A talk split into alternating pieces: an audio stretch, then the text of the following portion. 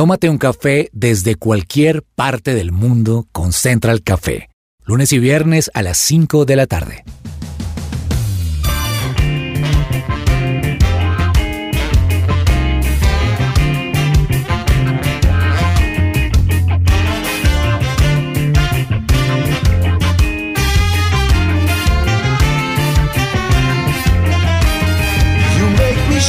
Holy Spirit. Hola, ¿qué tal? Saludamos a todos nuestros oyentes, a los que se conectan a esta hora a través de nuestras diferentes plataformas digitales en su presencia radio. Es un gusto compartir hoy un delicioso café con todos ustedes, acompañado también de una mesa maravillosa. Fernanda Galvis, es un gusto saludarte, ¿cómo estás? Hola Andresito, un saludo para todos. Me alegra estar en esta tarde con nuestros oyentes, acompañándonos aquí todos en Central Café, tomándonos un buen café y escuchando este programa que creo que les va a gustar porque nos habla de vida. de vida, de milagros y de fuerza, de vitalidad. También es un gusto saludar a Andrés Cabezas aquí en el Control Master. Andrés, ¿Qué tal Andrés, Fernanda y a todos los oyentes? Sí, Andrés, nos encantan estos programas en los que en Central Café les traemos un testimonio de vida, la historia de alguna persona que ha superado alguna enfermedad, algún diagnóstico adverso, que ha podido con resiliencia salir adelante. Ese es el tema que les vamos a traer hoy, no se lo pueden perder y en minutos vamos a tener, pues por supuesto, a nuestra invitada que nos va a contar su testimonio de vida, una historia de verdad imperdible y bienvenidos todos a Central Café. consejos de alimentación, tips también para mejorar algunos hábitos y hacer que nuestro día a día sea el mejor de los regalos. Esto es Central Café de su presencia radio. ¿Qué hay para hoy?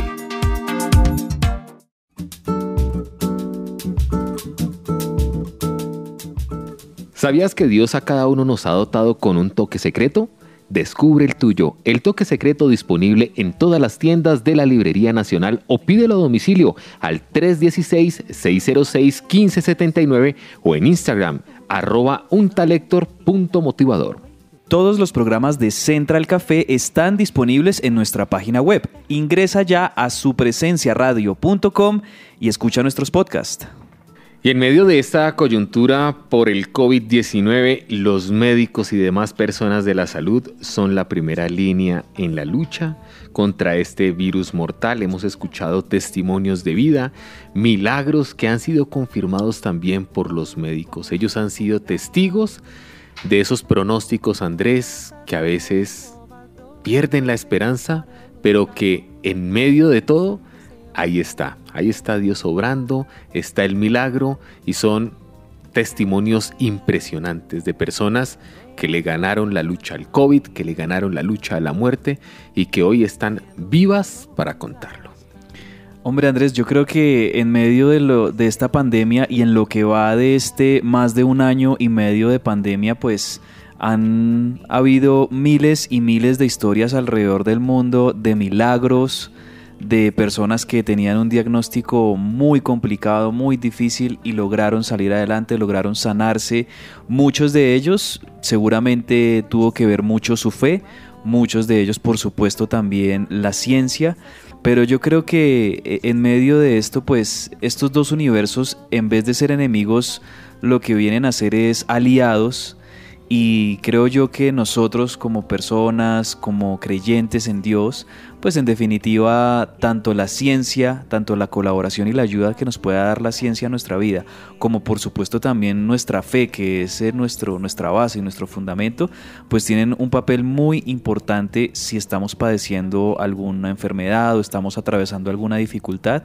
Y me imagino yo que historias hay cientos, ¿no? De, de, de casos en los que la fe de una persona pudo más que de pronto una dificultad médica quizá para los médicos imposible de sanar. Hace poco escuchaba el testimonio de una gran colega y amiga. Ella se llama Marcela Ulloa, una de las mejores periodistas en Colombia.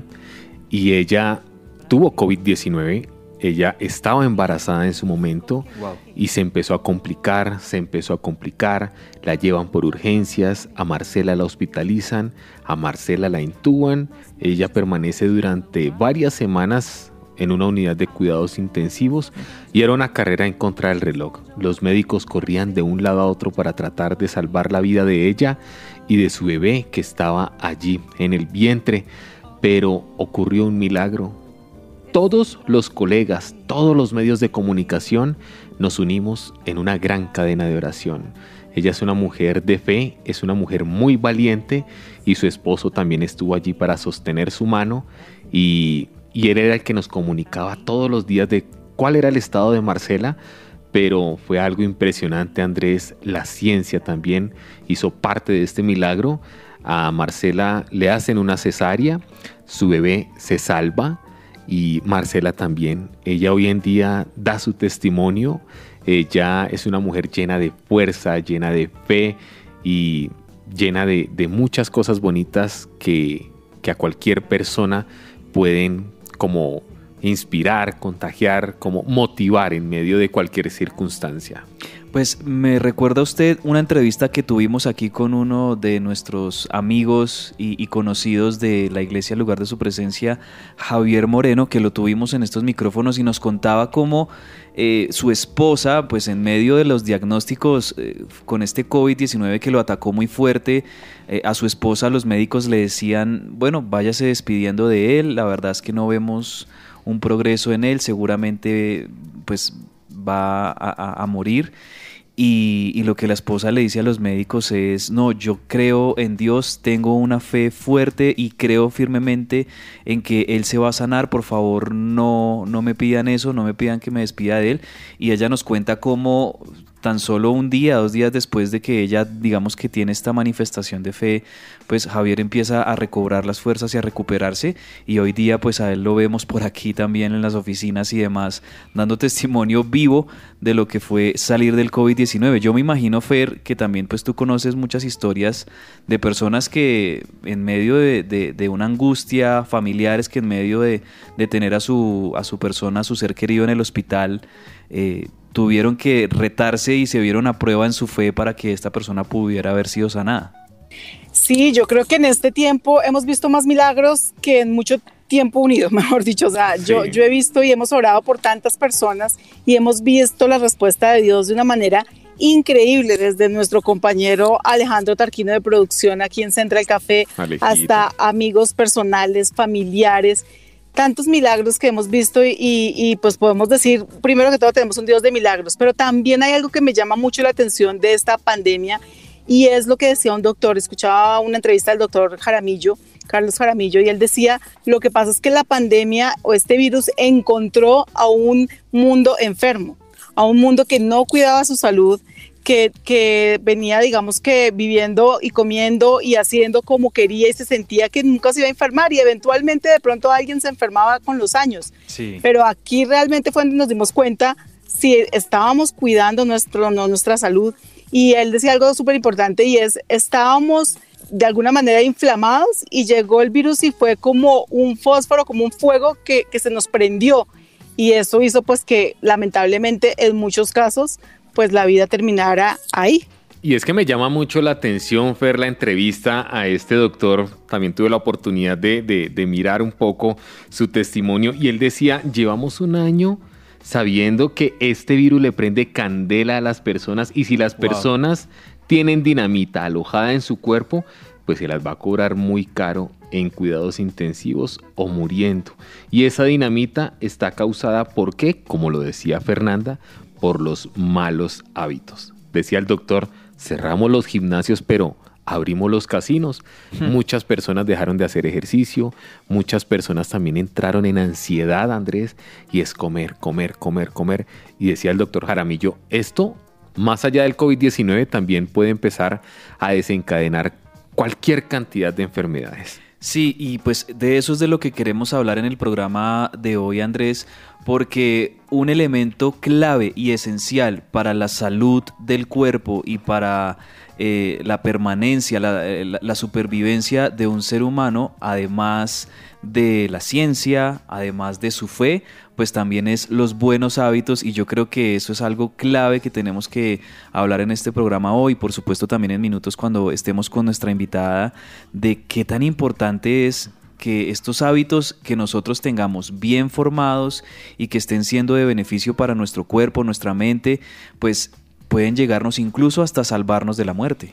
Mi padre me decía, Andrés, hay que tener un buen hábito de alimento. Por ejemplo, el tema de azúcar, él es diabético, él se cuida mucho, eh, su dieta es muy balanceada y queríamos conocer un milagro, queríamos verlo, pero ¿qué pasó en ese momento, Andrés? Él tiene una recaída, las unidades de cuidado intensivo en la capital de la República estaban al 93%, era pavoroso ir a una sala de urgencias, pero nos tocó ir. Oramos como familia y dijimos, vamos a entrar. Entramos, él entra, él tuvo una subida de tensión muy alta, pero sus ojos se desviaron, sus ojos quedaron él quedó visco, como, como llamamos aquí en Colombia. Sus ojos prácticamente se unieron hacia donde va la, nariz. Sí. Y, a mí me afectó mucho verlo así porque tuve que guiarlo con mi brazo y, y lo vi en un momento muy vulnerable. Yo decía, aquí está el hombre que me enseñó a caminar, pero ahora yo estoy aquí guiando sus pasos.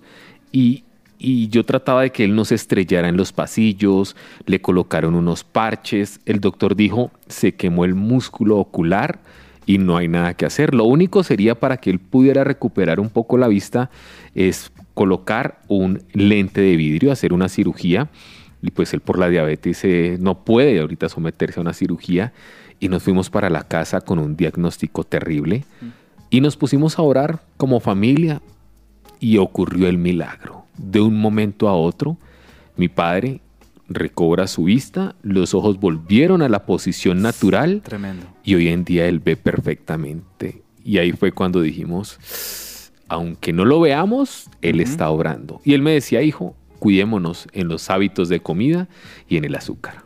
Bueno, pues ahí está sobre la mesa el tema y ya en segundos vamos a tener también a, nuestra invitada Andrés, así que qué tal si le preguntamos esto también a nuestros oyentes para que se integren con nosotros y participen hoy en Central Café. ¿Qué piensa la gente? Esta sección es posible gracias a Coffee and Jesus Bogotá. Pues a mí me gusta mucho leer sobre milagros, ver películas de milagros, porque lo llenan a uno de fe para creer que, Dios hace milagros, que, no tenemos que quedarnos con lo natural, porque hay veces es, no sé, si el médico nos dice no se puede, no va a pasar, va a morir en los casos extremos, no, nos podemos quedar con esto, sino que tenemos que creer en milagros y conocer milagros que, de lo que Dios ha hecho. Estos testimonios pues nos llenan de esa fe que tanto necesitamos y mucho más en este tiempo. Y por eso hoy queremos preguntarle a nuestros oyentes si conocen algún milagro de vida, que nos compartan brevemente algunos de esos milagros que han visto, no solamente en este tiempo, o cosas que Dios ha hecho en su vida. Y para eso, Fer, vamos a invitar a los oyentes a que nos escriban al 310-551-2625, nuestra línea de WhatsApp. Allí pueden contestarnos esta pregunta, pero también en Twitter, en arroba su presencia radio. En Twitter, allí ustedes también nos pueden compartir si conocen algún testimonio de vida. Seguramente sabemos que ustedes han visto en sus familiares, en sus seres queridos durante este tiempo algún milagro de vida que nos quieran compartir y también los vamos a estar leyendo a lo largo del programa y por supuesto pues ya tenemos a esta hora Andrés a nuestra invitada especial. Tengo en mis manos un libro, Viva de Milagro, cómo superar la enfermedad sin morir en el intento y me llama la atención que allí en este libro hay un relato de un proceso real de sanación en múltiples niveles después de vivir una vida sin posibilidades, contra todo pronóstico. Y ella dice que la vida es un milagro y la enfermedad se debe entender como una manifestación de un estado emocional que se expresa en nuestro cuerpo y en nuestra mente. Un libro muy interesante. Me llama la atención su título, pero dejemos que sea la autora de este libro que nos comparta un poco más de su testimonio y es un gusto hoy tomarnos un café con la doctora Patricia García. Ella es profesional en mercadeo y publicidad, magíster en educación, PhD Business Administration, doctora en psicología de México y coach en cambios de hábito de salud. Doctora Patricia, bienvenida a Central Café, ¿cómo está? Ay, Andrés, muchísimas gracias. Un saludito para todos. Gracias de verdad por esta invitación tan especial. ¿Cómo le gusta el eh, café, doctora Patricia? ¿Cómo se lo toman? bueno, hoy en día, eh, soy sincera, el café me lo tomo muy suave. me lo tomo muy suave. Eh, de una u otra forma, pues he tenido que cambiar muchos, muchos hábitos, pero digamos que ese cafecito me encanta en buena compañía, como ustedes, ¿cierto? Personas muy, muy especiales. Eh, me gusta de una u otra forma compartir. Hoy en día creo que, por lo que tú decías del libro, es importante que si eh, Dios, la vida, la ciencia, el conocimiento te da otra posibilidad de estar aquí, es porque hay una misión, hay una misión, es porque tenemos que compartirlo también con los demás. Y creo que eso también es generosidad y, creo que cuando tú estás en, una situación tan difícil, cerca a la muerte, pues empiezas a ver la vida de una manera distinta, ¿no? Sí, pero queremos escuchar ese testimonio muy completo. Y quiero iniciar, doctora Patricia, que nos cuente cuál es la historia detrás de su primer libro, Viva de Milagro. Bueno, muy bien. Eh, la historia arranca desde que pues yo era, yo era muy pequeña y bueno, quise como relatar todo esto porque la verdad, em, yo tengo parálisis facial desde pequeña, de, bueno, prácticamente desde que empezaron a identificar que yo sonreía de una manera extraña, entonces claro, mis papás me, me tuvieron donde muchos médicos y todo ese tema, tratando de mirar, pero qué fue lo que le pasó, qué es lo que tiene y digamos que eh, empiezo como en todo mi proceso, digamos, de, vida, de estudio, de enfermedad, todo esto, eh, empiezo a darme cuenta eh, ya cuando, cuando, cuando supero tantas cosas, porque estuve cerca de la muerte varias veces, incluso me prepararon para la muerte, empiezo a darme cuenta que yo debía de una u otra forma documentar todo esto que yo había vivido. Entonces, la historia inicia desde pequeña, desde muy niña, eh, con mi, parálisis facial y bueno, digamos que siempre estuve eh, muy, muy cerquita de, los médicos.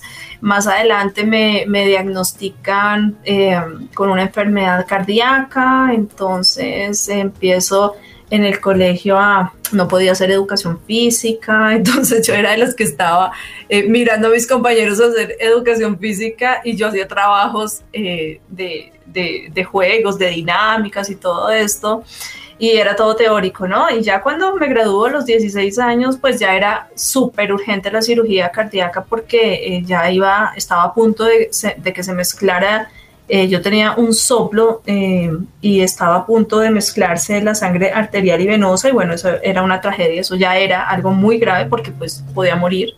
Ese fue como uno de los, de los primeros momentos fuertes de mi vida a los 16 años donde tuve que despedirme de mis papás. En una cirugía de corazón siempre hay muchos riesgos y sobre todo cuando yo estaba en un estado, digamos que tan avanzado de, la, enfermedad. Antes, antes, antes, digamos de pequeña, no habían, no habían evidenciado que yo tenía, digamos, ese problema cardíaco. Más adelante, desafortunadamente, pues eh, para continuar, la historia es muy, muy larga, pero pues voy a tratar de de que, de, como de resumir, por decirlo así, de, contar como los aspectos de pronto más significativos. Em, luego de que, de que me graduó y bueno, todo este tema, empiezo pues todo un proceso de recuperación que duró un año. Duró un año porque fue una cirugía muy sofisticada.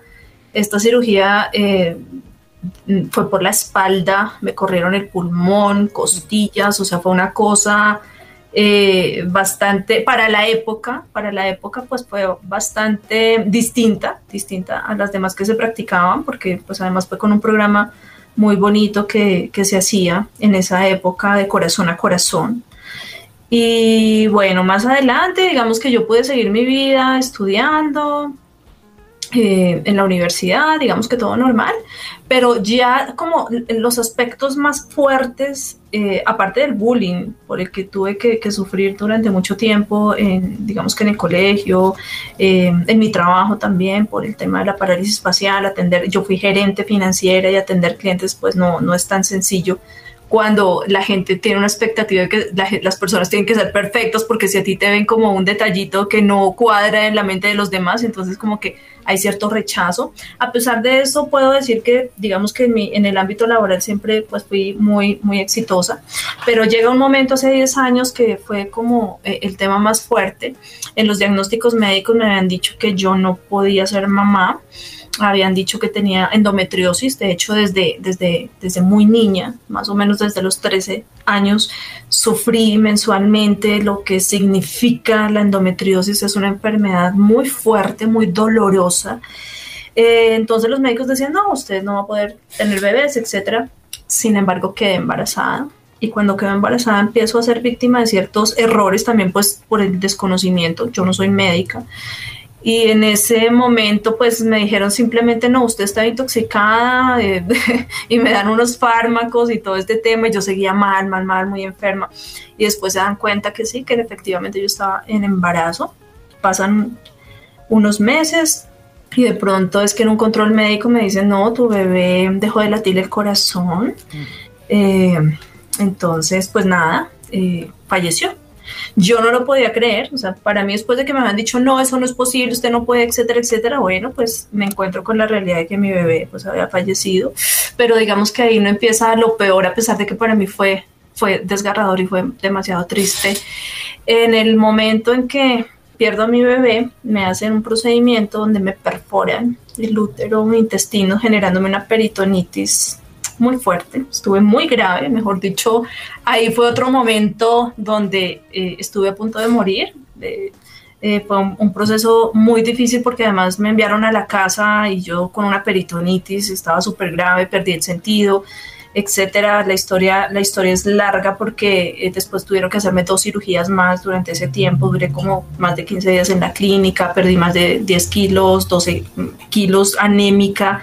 Eh, empecé con una depresión postparto muy fuerte, me duró alrededor de ocho años, pero en todo este proceso empiezo a tener, em, la, endometriosis se expande, empiezo a tener miomas, empiezo a tener eh, problemas emocionales, problemas con la alimentación, no podía alimentarme, yo no podía comer, eh, empiezo, eh, digamos que a buscar otras alternativas, que me volví vegana, que bueno, todo ese tipo de cosas, pero mi cuerpo seguía fallando, empiezo a tener, em, me diagnostican fibromialgia, entonces mi cuerpo empieza a paralizarse de yo a veces no podía ni levantarme, ni siquiera arroparme coger tomar las cobijas, era, era, algo súper fuerte. Tenía que mi esposo atenderme. Eh, sin embargo, yo, yo luchaba todos los días para ir a trabajar. Nadie se dio cuenta realmente de esta, pues mi esposo y mi familia, obviamente, de esta circunstancia tan fuerte. Entonces llega un momento en que mi estómago empieza a crecer, crecer con muchos miomas, muchas cosas y empiezo de una manera muy, muy, muy difícil eh, a tener un sangrado inexplicable y es que me aparece en el, en el ovario derecho algo que, que, se llama un endometrioma gigante que me generó por más de un año eh, esa situación, con muchos dolores, mi cuerpo estaba rígido, eh, con mucha depresión, mejor dicho, yo estaba agotada, con mucho fármaco, porque pues obviamente los médicos me daban muchos fármacos, eh, muchas pastillas. Me empiezo a desmayar todos los días, tipo 5 o 6 de la tarde, unos desmayos, a veces en la mañana, era inexplicable. Mm, con la condición de fibromialgia también me decían que tenía estrés, pero resulta que yo tenía era cálculos en la vesícula. Entonces de urgencia tuvieron un día que hacerme una cirugía cuando yo ya había sido, o sea, yo ya tenía varias cirugías en el abdomen y esto es muy difícil porque ustedes saben que abrir el abdomen muchas veces, pues, es, después de una peritonitis, después de varias, tres cirugías abdominales después de la pérdida del bebé, pues era una cosa eh, muy difícil, claro. E-, era una cosa muy difícil, los médicos me decían, no, y ahora tienes este problema, tenemos que hacerte un tratamiento oncológico porque está creciendo lo que tienes en el ovario, es un endometrioma gigante, ya llevas un año mal, mal, mal, manchando, bueno, era, una cosa, era una cosa de locos porque además los médicos me decían, bueno, necesitas otra cirugía abdominal, pero ¿cómo vamos a intervenir un estómago que está lleno de bridas, que está pegado? Eso significa eh, otra peritonitis y no hay quien se aguante dos peritonitis, ¿cierto? Eso es algo complicado y esas cirugías fueron en menos de nada, o sea. Exactamente, exactamente. Eh, fue, eh, eh, ellos se tocaban la cabeza, yo me acuerdo que los médicos decían, ¿qué vamos a hacer? Yo, yo no, no, no sé qué vamos a hacer, o sea, el, el, tratamiento oncológico va a ser como, como nuestra ancla, como la forma en que, en que vamos a ayudar a, a sanarte. Pero bueno, estuve seis meses, seis meses con también un, tratamiento súper fuerte. Me tumbó, me dio bradicardia, empecé con síncope vasovagal, que eso significa que en cualquier momento se me iba el chip, me desmayaba, me prohibieron manejar, me prohibieron muchas cosas. con la depresión. Dime. Claro, es que poder pasar, pasar por un proceso de vida, porque eso es casi una vida de alguna manera acompañada por la enfermedad, pues muy difícil. Y, y ahí la pregunta que, que uno se hace es cómo, cómo, cómo se logra, digamos que de alguna manera sobrevivir y no perder la fe y decir, no me morí de pronto de esta, pero de esta sí me voy a morir. Y, y tal cual como decías, pues no levantarse de una depresión profunda, de sentir, pues no, no todo me sale mal, no, no me mejoro, sino que al contrario como que me empeoro. Sí, sí, sí, eh, tienes toda la razón. No es fácil, no es fácil para nada porque emocionalmente estaba devastada y además mi cuerpo tampoco era que estuviera bien. Em, digamos que emocionalmente algo que pues de alguna manera pudo medio, digamos que hacer que sobre, sobrellevar como este tema es que estuve como en terapias para aceptar primero la pérdida de mi bebé y saber que nunca más iba a poder ser mamá porque pues es que tuve una perforación.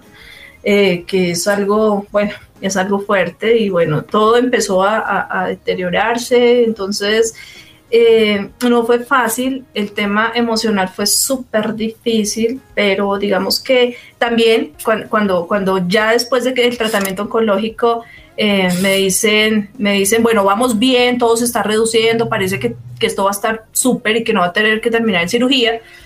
Termina el tratamiento y a las dos semanas otra vez se disparan los miomas, el endometrio, mejor dicho.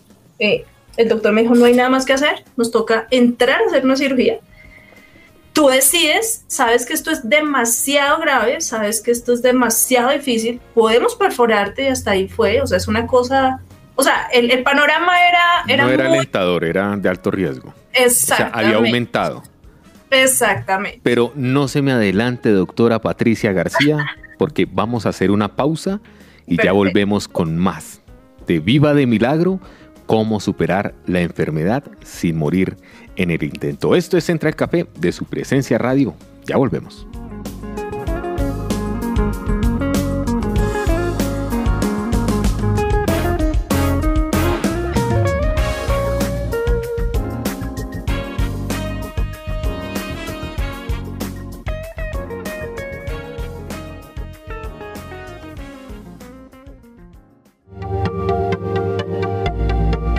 Te desconectes. Esto es Central Café.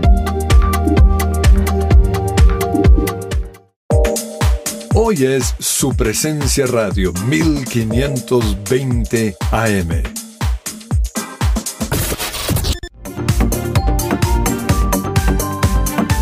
Regresamos a Central Café.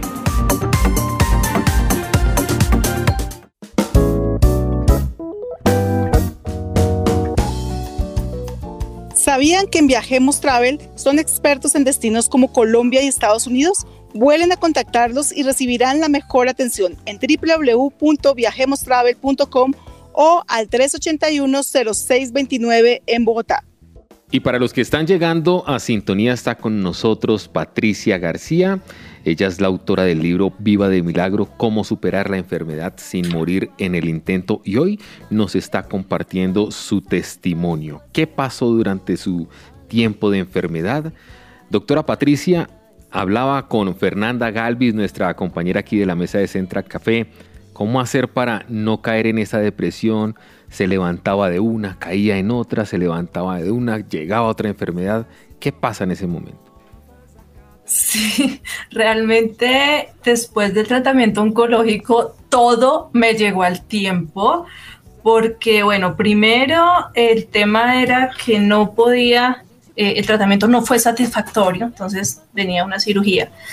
Eh, yo tuve seis meses durante ese tratamiento oncológico de, obviamente, irme preparando para muchas cosas, porque ya me habían dicho, no sabemos qué, qué puede pasar con todo esto, eh, tu cuerpo se puede invadir mucho más, seguramente tendríamos que entrar a quitarte más, ya me habían quitado varios, varios órganos, bueno, no detallé todo eso porque es que la historia es súper larga, en el libro está todo, todo, todo, todo. Yo estoy haciendo como, como el resumen, pero entonces lo más fuerte es como cuando empiezo a darme cuenta que no había otra posibilidad, eh, me preparan emocionalmente para entender la muerte. ¿Sabe? Eh, em, eso fue como, bueno, en este momento yo lo puedo decir así, pero en ese digamos que en ese momento sí tenía yo mucho miedo porque yo, yo no quería morir, tenía mucho miedo a morir, pero cuando empiezan a prepararme, eh, empiezo en ese proceso como a ver la vida de una manera distinta, pero seguía sintiendo miedo. Cuando el médico me dice, bueno, no hay nada más que hacer, tú tomas la decisión no podemos hacer absolutamente nada más. Yo ya cuando llegué allá le dije, no tengo nada que pensar, doctor, haga lo que tenga que hacer. Y, y, con una como resignación, yo dije, bueno, si me tengo que ir ya, listo. No me voy a ir como, como diciendo, no, lo, no busqué, no luché, pues por continuar sino dije, haga lo que tenga que hacer. Yo ya estaba agotada, es que mi cuerpo ya estaba muy deteriorado, o sea, mi corazón ya no funcionaba bien, me desmayaba todo el tiempo, estaba devastada, ya ni podía alimentarme. Entonces, cuando el médico me dice, listo, aunque él me dice, bueno, entonces tú tomas la decisión, yo dije, bueno, y, él me dice, listo, en dos semanas. Yo, ¡Oh! O sea, ya como que en dos semanas, dos semanas, dos semanas de despedirme, dos semanas de, de pensar que había un, de pronto una, que Dios podía hacer milagros, eh, que, que yo iba, pues, que mi vida tenía que cambiar o algo tenía que pasar, o irme de una, chao, descansar, porque estaba muy agotada, yo ya no quería sentir tanto dolor, yo tenía dolor crónico también. En, en, el cuerpo, cabeza, mejor dicho, era una cosa agotadora. Entonces dije, bueno, voy a descansar, ya lo que tengan que hacer y que pase lo que pase el día que entra el, médico al quirófano, eh, bueno, yo soy muy creyente, yo soy creyente, soy eh, una persona muy espiritual. Sin embargo, ese día yo tenía demasiado miedo de entrar al oncólogo, entrar al ginecólogo, bueno, entrar. Antes yo había orado, orado muchísimo con mi familia, me había despedido de mi familia, de mi esposo. Fue un momento de verdad muy, uy, fue duro. muy duro. Fue duro fue muy, muy duro. O sea, yo creo que ahorita lo digo como con mucha tranquilidad, pero no se imaginan lo que es como, como una despedida, sabiendo que, que podía pasar de todo. Y de pronto es que cuando veo al doctor llorando, eh, wow, fue el momento donde yo dije, no, eh, me entrego en las manos de, de Dios, haga su voluntad, de una, chao entra, entra, entró a la cirugía y bueno, pues gracias a Dios todo salió bien, pero pues yo no salí tan bien, salí después con desmayos y bueno, un, resto de cosas muy difíciles. Y ahí empieza como el tema, el, peor tema, si, si ya había pasado algo, algo fuerte, empieza el peor tema porque resulta que los desmayos no pasaban, eh, llega un punto de mi vida después de, de la recuperación que fue... también fue, fue lenta, fue demorada, pero llegó un punto en el que, en el que yo no podía tomar ni agua. Entonces yo no podía comer, no me podía alimentar bien. Tenía un problema en el esófago ya con tanto fármaco, tenía eh, un erosionado, tenía gastritis, tenía dolores de cabeza que no me pasaban. Parecía que era todo el medicamento que me dieron después de la cirugía también, que bueno, fue, fue un milagro. El médico súper feliz, ya no tienes cáncer, no tienes, mejor dicho, nos tocó quitarte parte, me quitaron todo, me hicieron una histerectomía total, me quitaron ovarios, una parte del intestino, etcétera. O sea, bueno, fue una cirugía donde me tuvieron que quitar muchas cositas, pero digamos que fue una cosa así como que de raíz, chao, entonces, claro, empiezan a, eh, luego los médicos me decían, no, pero no entendemos qué es lo que tienes, no sabemos qué es lo que tienes, pues pareciera que todo está bien, pero todo también está mal. O sea, fue una cantidad de enfermedades huérfanas que llaman los médicos, se juntan y después de ya vencer todas esas barreras, todos esos pronósticos, ¿qué pasa, doctora? Aparecen unos nódulos en la tiroides eh, tal vez por el, tratamiento oncológico pudo ser, o bueno, empiezo con varias enfermedades ahora autoinmunes, ¿no? Entonces em, eh, me diagnostican tiroiditis de Hashimoto, me diagnostican prediabetes, eh, inicios de cirrosis hepática, me diagnostican estrés crónico, eh, también algunos, algunos problemas cardíacos, una locura, yo no podía comer, una alergia espantosa, hasta el punto en que llego a tomar agua, a beber agua, y el agua me generaba una alergia en la cabeza, en los ojos, en los brazos, en el cuello, un ardor interno, era desesperante. Sí. Era como si el cuerpo ya estuviera diciendo, oiga, o sea, hasta el agua me intoxica. Sí. Y eso era sorprendente. Yo siempre como así, yo nunca he escuchado un caso de alguien que diga que, no puede tomar agua. Sí, claro, no, son un montón de, de, situaciones, un montón de circunstancias en las que te puede ocurrir cualquier cosa y le ocurre cualquier cosa a tu cuerpo también. Pero yo quisiera hacer un pequeño, una pequeña pausa y un pequeño paréntesis en medio de todo este relato que nos estás dando y, y escuchando todas esas cosas que has sufrido, todas esas cosas, Patricia, que has tenido que soportar pues si nos ponemos a pensar en definitiva, estás aquí hoy y estás aquí hoy con nosotros y con nuestros oyentes contándonos toda esta historia. Quiero preguntarte, ¿cuál es esa sensación que, digamos, te pasa por la cabeza? Un día como hoy te levantaste, pudiste respirar, pudiste caminar, estás aquí hoy con nosotros y con nuestros oyentes. Eh, ¿Cuál es esa sensación que, que tienes ahora todos los días de tu vida? Uy, qué pregunta tan hermosa es una pregunta maravillosa, ¿sabes? Porque es que hoy en día no hay un minuto en que yo no le dé gracias a Dios, a la vida. Miren que yo soy docente universitaria y algo, no sé, dentro de todo mi mensaje y algo que he descubierto es el valor del tiempo, ¿no?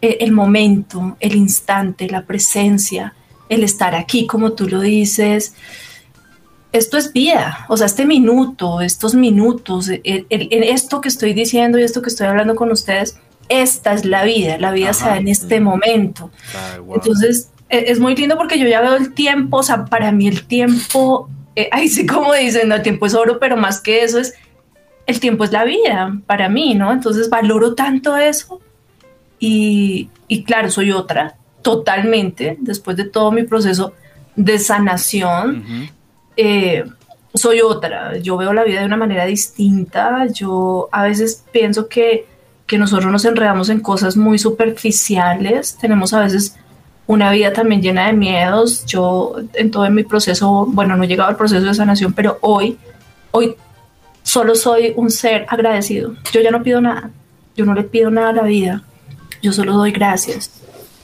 Y eso... Doctora Nancy. Felicidad, dime eh, después de haber vivido este proceso de enfermedad pues fuerte, ¿qué pasa cuando llega el virus, el COVID?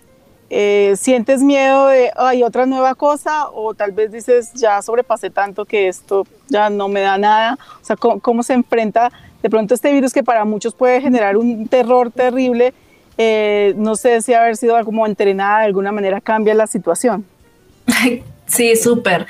Una pregunta chévere también porque eh, tengo un proceso, bueno, ahí, ahí no lo he contado, me salté un poco, pero eh, el proceso de sanación donde eh, empiezo a investigar y empiezo a descubrir cómo hasta el agua me, me, generaba alergia y bueno, mil cosas, empiezo un proceso de cambio de mentalidad también, de darme cuenta que de una u otra forma el ambiente emocional, el ambiente en el que yo eh, he vivido y que vivimos muchos día a día, eh, me intoxicaba, me llenaba de miedo y eso hacía que inconscientemente yo también como que me exigiera mucho, me diera palo y, digamos que nuestras emociones y nuestra mente tiene también mucho que ver con lo que nos pasa a nivel, a nivel de nuestro cuerpo. Bueno, yo no puedo decir que el 100% haya sido algo emocional porque eh, fui víctima desafortunadamente de errores.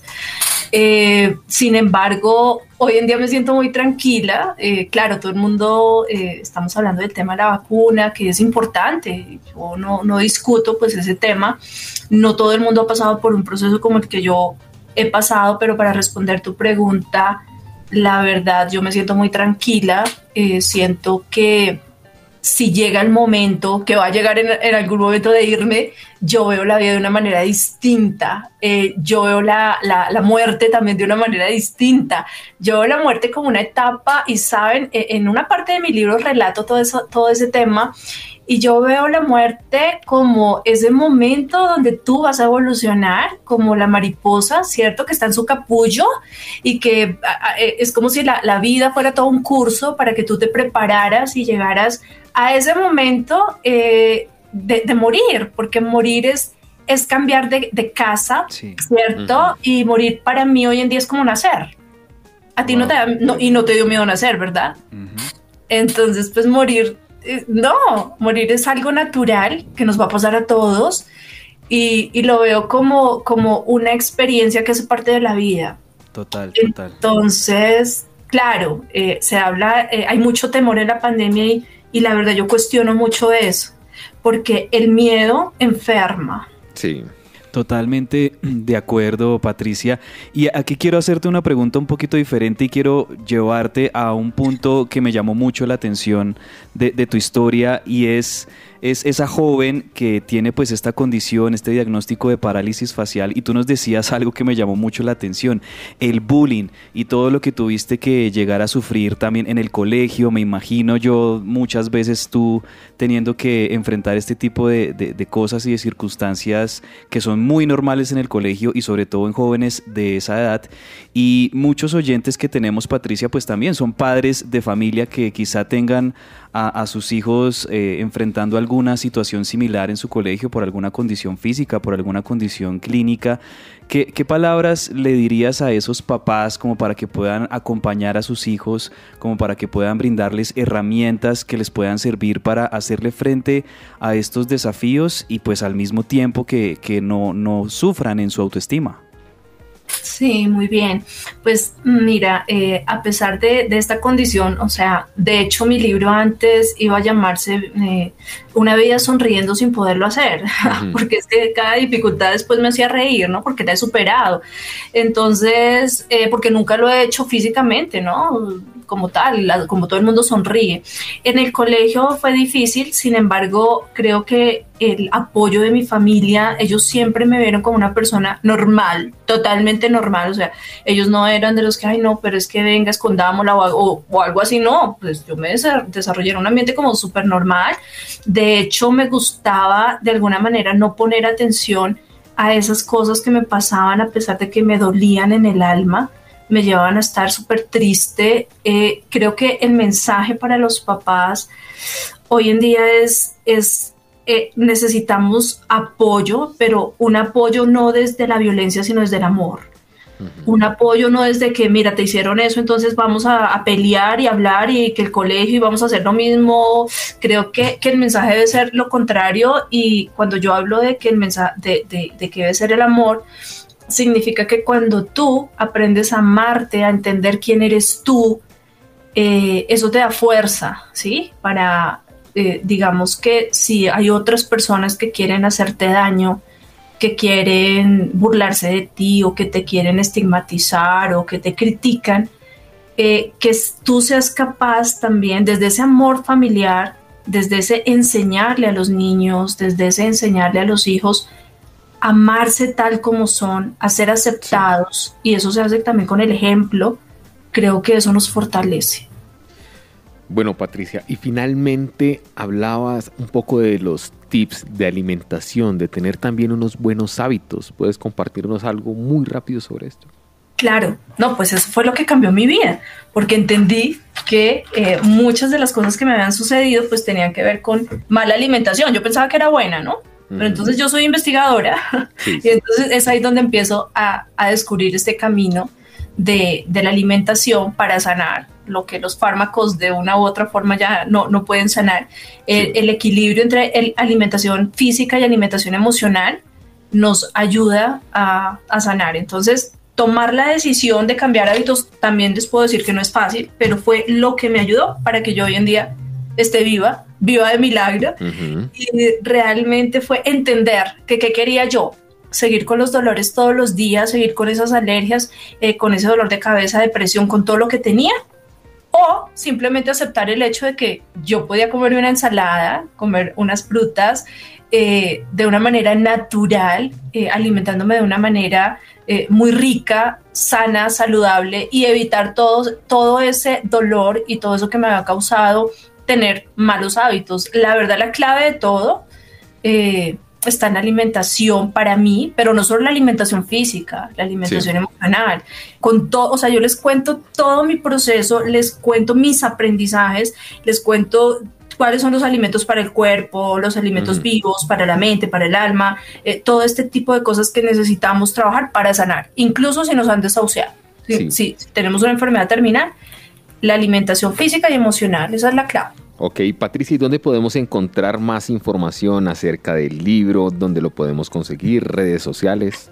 Claro que sí. El libro ya se encuentra en todas las librerías del país. Eh, se encuentra en todas las plataformas como eh, Amazon, eh, Apple Books, Google Play, bueno, en todas estas Em, en, las en, las, principales librerías del país. Vamos a hacer el lanzamiento también el próximo 18 de agosto. Em, y en mi página web también encuentran el libro, quienes estén interesados en, recibirlo incluso con autógrafo. Mi página web es www.doctorapatriciagarcia.com. Ahí donde dice shop, ahí encuentran em, el libro. Viva de Milagro, les va a llegar eh, con mi dedicatoria. Y pues en este mes de agosto pues vamos a estar eh, también en, varios eventos, en algunas universidades y bueno, también en, algunos medios, mm, pues hablando, hablando de este tema, pero sobre todo compartiendo el conocimiento. De verdad quienes estén interesados en conocer todo esto en detalle, todo en detalle, eh, pueden ir a cualquier librería, cualquier librería. No sé si puedo nombrar cuáles. Sí, claro. claro. Sí, sí, lo encuentran en la librería, librería Nacional, en la Panamericana, en la Era Azul, en Lerner. Eh, bueno, y en la Feria del Libro también va a estar eh, con Editorial Planeta. El libro fue editado por Editorial Planeta y bueno, también lo van a encontrar allí. Patricia, una frase que pueda resumir todo su testimonio. Una frase que pueda resumir todo mi testimonio. Bueno, la frase sería, eh, la vida es muy cortica, pero que sea larga y que la disfrutes depende de ti.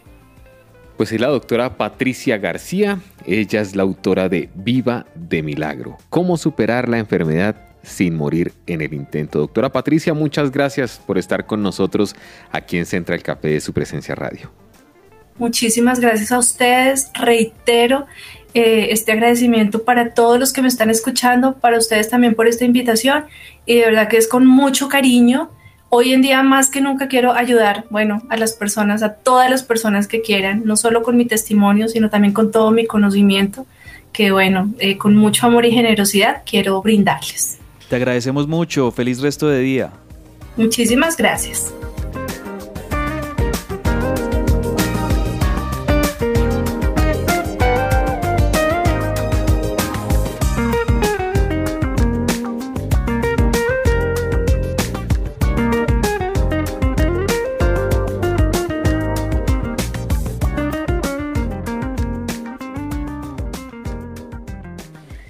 Gustaría ser DJ o tal vez productor musical? Esta es tu oportunidad. Su presencia radio y DNA Music, la mejor academia del país, te regalan una beca para cumplir tus sueños. Ingresa ya a www.eventosdnamusic.com slash su presencia y regístrate para participar. Recuerda, www.eventosdnamusic.com slash su presencia. Y una frase que me llamó la atención de nuestra invitada Fer Andrés, y ella decía, nos enredamos con cosas superficiales. Mm. Cada día es un milagro y hay que vivirlo. Hay que agradecer en cualquier circunstancia y quitarse el miedo, quitarse el miedo de la enfermedad, decía la doctora. Sí, me, gustó mucho esa parte que, que, ella decía, pues al final todos nos vamos a morir y eso es una realidad, pero aquí también el tema para quitarle el poder al temor que es lo que creo que además ha gobernado mucho en este tema de pandemia, es entender que, cuál es el peor escenario. El peor escenario sería que ya sea mi tiempo de, partir, pero ¿a dónde va a partir? A mi verdadero hogar. Cuando tenemos esa paz, es como para mí enfrentar eh, la fobia que podamos llegar a tener y es decirle al temor, al miedo, no pasa nada. O sea, Dios tiene el control claro que yo no voy a ser imprudente, claro que yo me voy a cuidar, claro que yo voy a tomar las medidas necesarias, pero no voy a vivir con un temor que aparte de, que ya la situación es difícil, eh, pues me va a generar ansiedad y me va a enfermar seguramente de otras cosas que a su vez van a poder traer otras enfermedades que más adelante podemos ver, no, que ahora se enfermó de las articulaciones, que ahora se enfermó de la tiroides y muchas de estas enfermedades van a ser a causa de la tensión vivida en este tiempo. Entonces para mí una de las lecciones más bonitas de, de este testimonio es confía en Dios, descansa en Dios y no le tengas miedo a la muerte. Y aferrarse tanto a la vida, aferrarse Andrés, que es muy bonito escuchar esos testimonios, donde a pesar de cualquier circunstancia, como decía el apóstol Pablo, para mí morir es ganancia. Y estar tan tranquilo y no dejarse llevar de inclusive esas malas noticias, de diagnósticos, sino disfrutar, disfrutar el día a día, disfrutar la familia, disfrutar a los amigos y disfrutar las cosas que hacemos. Y vivir sin miedo, Andrés, creo que la conclusión de todo lo que maravillosamente nos ha contado en su historia la doctora Patricia es que en definitiva tiene que llegar un momento donde tenemos que perderle el miedo a vivir, pero también el miedo a morir.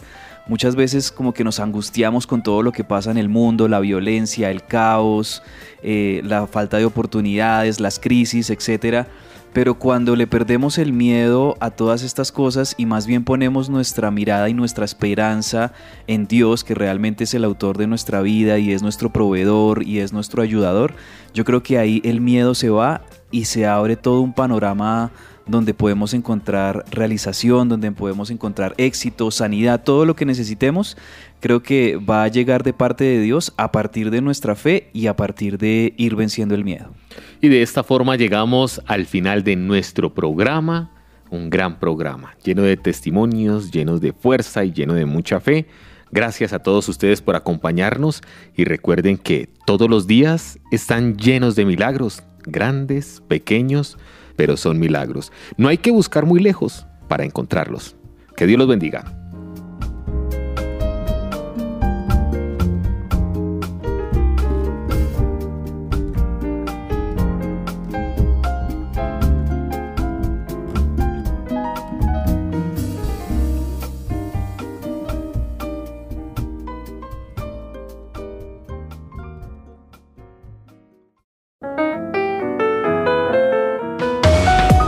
Central Café también está en su presenciaradio.com. Allí puedes encontrar el listado con todos los programas de Central Café en SoundCloud